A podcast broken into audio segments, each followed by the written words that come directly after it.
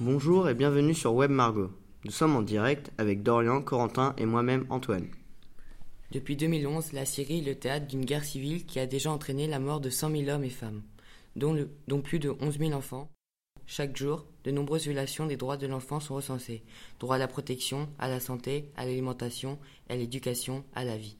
À l'occasion du 25e anniversaire de la Convention relative aux droits des enfants, nous avons décidé de braquer les projecteurs sur le niveau de vie des enfants syriens. Avant la guerre, il avait un bon niveau de vie. Les bombardements en Syrie ont poussé des milliers de familles à tout quitter du jour au lendemain pour se réfugier dans les pays voisins comme la Jordanie, le Liban et l'Irak. En Syrie, ils avaient maison, travail, maintenant ils n'ont quasiment plus rien. Les enfants n'ont souvent ni chaussures ni manteaux.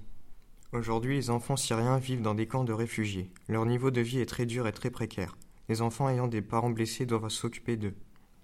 À la guerre et sur les fronts, des enfants syriens sont détenus en otage ou recrutés pour servir comme combattants par certains groupes armés. Certains participent directement aux hostilités, des situations qui violent clairement la Convention concernant l'implication d'enfants dans les conflits armés. Les enfants subissent le manque croissant de nourriture, d'électricité, ce qui affecte directement leur bien-être et leurs droits fondamentaux. Aujourd'hui, plus de 3 millions d'enfants à l'intérieur du pays ont besoin d'une assistance humanitaire pour vivre. Nous avons recueilli le témoignage fait par l'un de nos confrères d'un enfant syrien qui se nomme Ali, 12 ans. Il lui a dit que ce qu'il souhaite le plus au monde, c'est de rentrer à la maison et vivre avec ma famille à nouveau comme avant. De nombreuses familles y partagent l'espace commun. Son appartement a été détruit à Alep quand un obus a frappé l'immeuble de plein fouet. Nous vous remercions de nous avoir écoutés sur Web Margot. À bientôt pour d'autres reportages. C'était Corentin, Antoine et Dorian.